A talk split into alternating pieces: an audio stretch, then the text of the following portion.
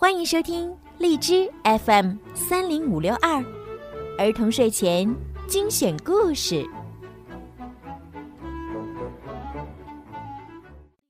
亲爱的宝贝们，你们好，欢迎收听并关注公众号“儿童睡前精选故事”，我是小鱼姐姐。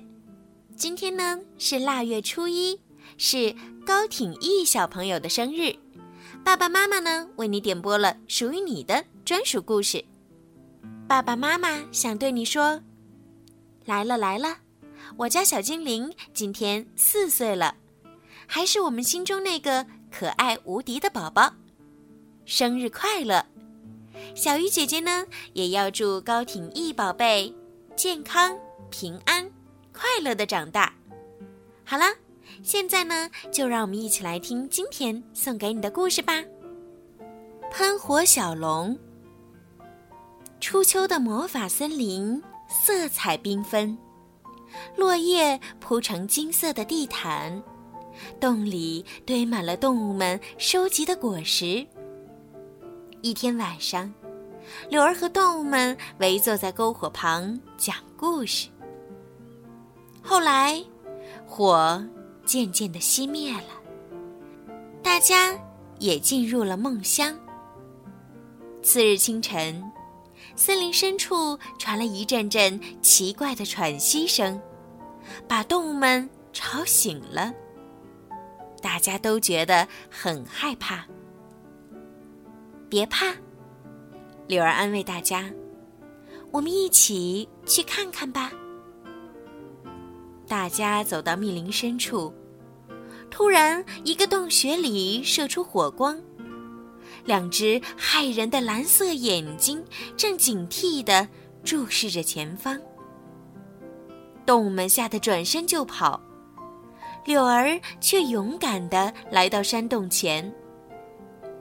原来，洞里有一只刚出生不久的小龙，它迷路了，看上去十分可怜。柳儿将小龙带回林中空地。动物们纷纷围上来，好奇地看着小龙。这只小龙可不一般。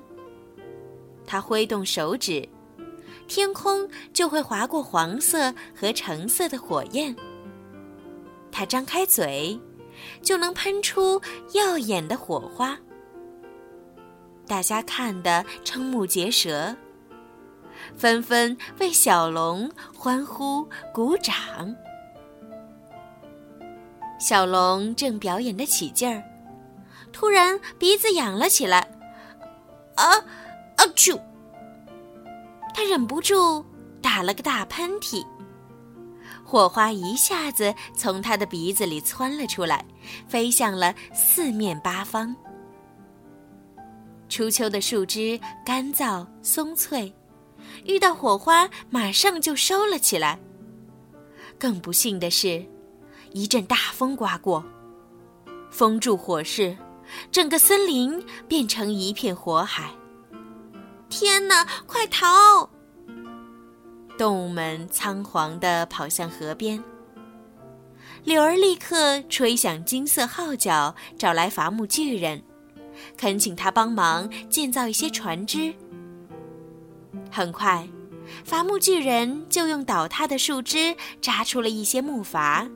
接着，他又将一些粗壮的大树干掏空，做出几艘独木舟。动物们纷纷爬上木筏，跳上独木舟，沿着河流奋力地划向森林外面的安全之地。在一只小船上，小鹿微微找到一个空位，连忙呼唤柳儿上船。柳儿想起了小龙。我们不能丢下小龙，必须带上它一起走。可是大家都不同意，担心小龙会把船也烧掉。他还是个小宝宝，这场火灾也不是他故意造成的。柳儿说：“他找到小龙，抱着它一起跳进独木舟。”小船载着大家顺流直下，来到安全的地方。可是动物们想到，自己储藏的食物被大火烧毁了，都十分难过。哼，冬天就要来了，我们会饿死的。小松鼠哭泣着说：“让我们来求雨吧。”柳儿安慰大家：“也许一切还来得及。”就在这时，空中传来一阵呼呼的风声，大家抬起头，看到一只巨龙正在他们头顶上盘旋。妈妈，我在这里！小龙开心的叫起来。巨龙妈妈立刻飞了下来，紧紧的搂住小龙。孩子，我终于找到你了。得知小龙的喷嚏几乎烧毁了整片森林，而柳儿却一直保护着小龙的安全。巨龙妈妈十分感激。它飞上天空，用力扇动翅膀，带来了大片乌云，还有闪电。和雷鸣，哗啦啦啦啦，一阵倾盆大雨很快降落下来。大雨中，枯黄的草地上泛起绿意，烧焦的树干上抽出一片片舒展的新叶。那些在混乱中被踩进泥土的果实也冒出新芽。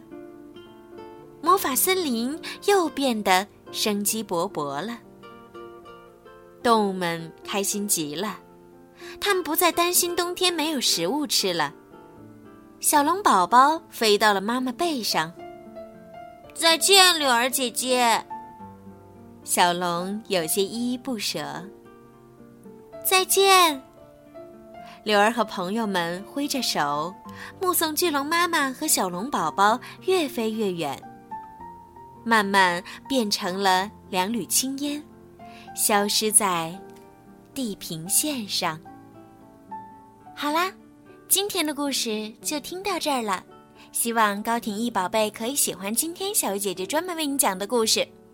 其他的小朋友们呀，如果你们也想听到属于你们自己的专属故事，可以让爸爸妈妈加小鱼姐姐的私人微信，全拼猫小鱼数字九九来为你们点播。